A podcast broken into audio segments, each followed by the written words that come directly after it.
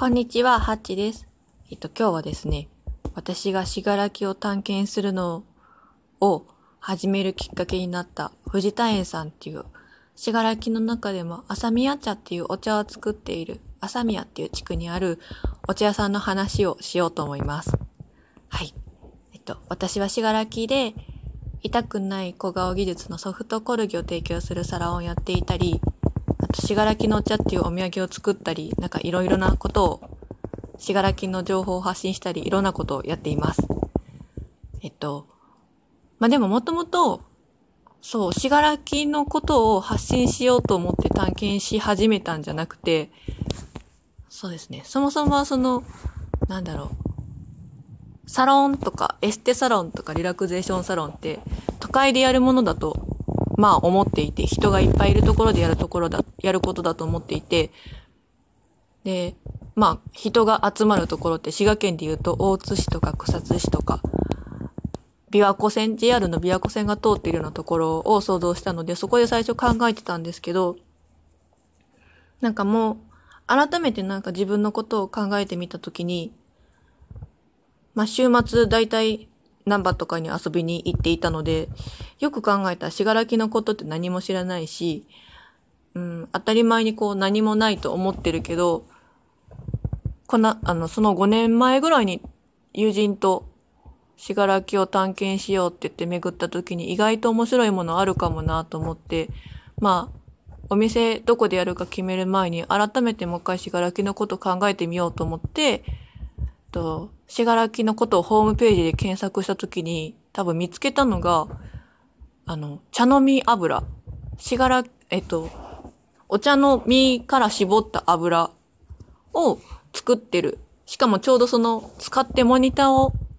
募集してますみたいなのを見つけたのがちょうど藤田園さんで、まあ近くだし、まあここでなんかメールでやり取りするのももったいないし、行ってみようと思って、行ったのがそもそもの始まりで。で、藤田園にはあの、てるじさんっていうおじいちゃんがいるんですけど、もうそのおじいちゃんがなんせ面白くって、あの、その茶飲み油の話を聞きに行ったのに、なんか、いや、畑野さん、お茶って花が咲くの知ってるかとか、なんか椿みたいなこう白い 5, 5枚の花びらがある花が咲くんやでとか、こう、お茶畑の地図記号はなんであの点密か知ってるかとか、あれはお茶の実が、えっと、一つの殻の中に三つこういう形に入ってるのがもともとなんやでとか、そういう話を、なんだろう、あの、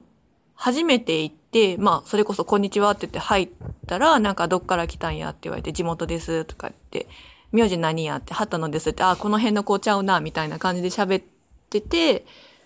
ていうところから始まって、で、なんかお茶飲み油のモニターを見た、見に来たんですっていう話をしただけなのに、こうなんか、なんだろう、お茶好き感が溢れているのと、なんかそのちょっと来ただけの私にそんだけのいろんなことを話してくれるっていう、なんだろう、すごいウェルカムモードにめちゃくちゃ感激して、あ、なんかやっぱり改めて、なんだろう、しがらきのお店に行って、なんかこれだけいろんな話をしてくれて感激してくれる、なんか、歓迎してくれるんだったら、もっといろんなお店にも行ってみたらもっといろんなことが知れるかもしれないと思って、探検を始めるきっかけになったのと、あと私が今、こんだけなんか朝宮茶朝宮茶とか言ってお土産も作っちゃったりしてるのも、なんかその時に初めて会ったのが、テルジさんだったからなのかなと思って、もう今はお茶博士テルジーとか言って勝手に私だけなんですけどね、テルジーって呼んでるの。この間聞いてびっくりしたんですけど、私だけだったらしくて。そうなんです。なんかそこで、なんだろう。お茶の葉をその日に摘んで、しがらき焼きの当番でお茶の葉っぱを発酵させて、なんか手作りの紅茶を作らせてもらったりとか、なんかその次はなんかウーロン茶を作ろうとかって、なんか一日中ひたすら発酵させてるだけの、なんか当番の熱い板の上でひたすらお茶を揉み続けるっていうのをやらせてもらったり、あとお茶の実を拾いに行って、なんかそれを潰して、なんだろうな、煮沸？沸騰させてなんかその上澄みをまたすくい上げて、それを凍らせたら油が取れるとかいう、いろんな、なんだろう、朝宮茶のことを教えてもらったり、そう、そこでなんか、お茶は一つの木一つの葉っぱから何種類もいろんな種類のお茶が作れるんやでって話を聞いたり、なんかその、朝宮茶が面白いとか、その朝宮茶の美味しさの秘密とか、なんかそういうことを行くたんびにいろいろ教えてもらって、なんかね、結構、たまにお客さんとも遭遇するんですけど、なぜその、テルジさん目当てに来てるお客さんが多いなっていうのをすごく感じるぐらいなんだろう。なんか、まあ、話し始めると止まらないし、お茶の話し始めると止まらないし、なんか未だに、なんか、なんだろう、朝宮茶をもっといろんな人に知ってもらうとか、楽しんでもらうにはどうしたらいいだろうっていうのを、ずっとなんか、自分も楽しみながら考え続けてる人で、そう、なんか、なんて言うんだろう。お茶への情熱がめちゃくちゃ熱い人っていう感じ？そう。最近ではなんか私になんか女性目線でこう、藤田園で何かできることがないかなって言って、なんか、畑野さん今度ちょっとゆっくり話しに来てや、みたいな感じで言ってくれたり、うん、なんか、人肩書きだけで判断せずになんか面白いと思ったら、なんか意見を聞いてくれたり、話を聞いてくれたり、それこそ私がテルジーって言ってもニコニコして聞いてくれたり、そう、なんか、そういう人がいるお茶屋さんで、最近なんかブドウの葉っぱを作って紅茶作ったって言ってましたね。なんかブドウの葉っぱを、ブドウの農家さんが、えっと、ブドウの実を美味しくするために葉っぱを取るっていう話を聞いて、でそのブドウの葉っぱが全部廃棄になるしもったいないし、なんかできひんかなっていうのを、ブドウ農家さんから相談されて、なんか、ブドウの葉っぱもなんか調べてみると、酵素発酵酵素があるから、紅茶にしてみようとか言って、そう、ぶどうの葉っぱの紅茶を最近作って、なんか最近商品化して販売もしたけど、結構値段高いのに、割と売れたよとか言って、イヒヒとか言って笑いながら喋ってくれたり、なんだろう。そう、お茶飲みの油ももともとその、お茶飲みお茶畑、放棄されたお茶畑とか、今お茶を取ってないお茶畑にこう、花が咲いて、実がなってってなるんだけど、その実が、えっと、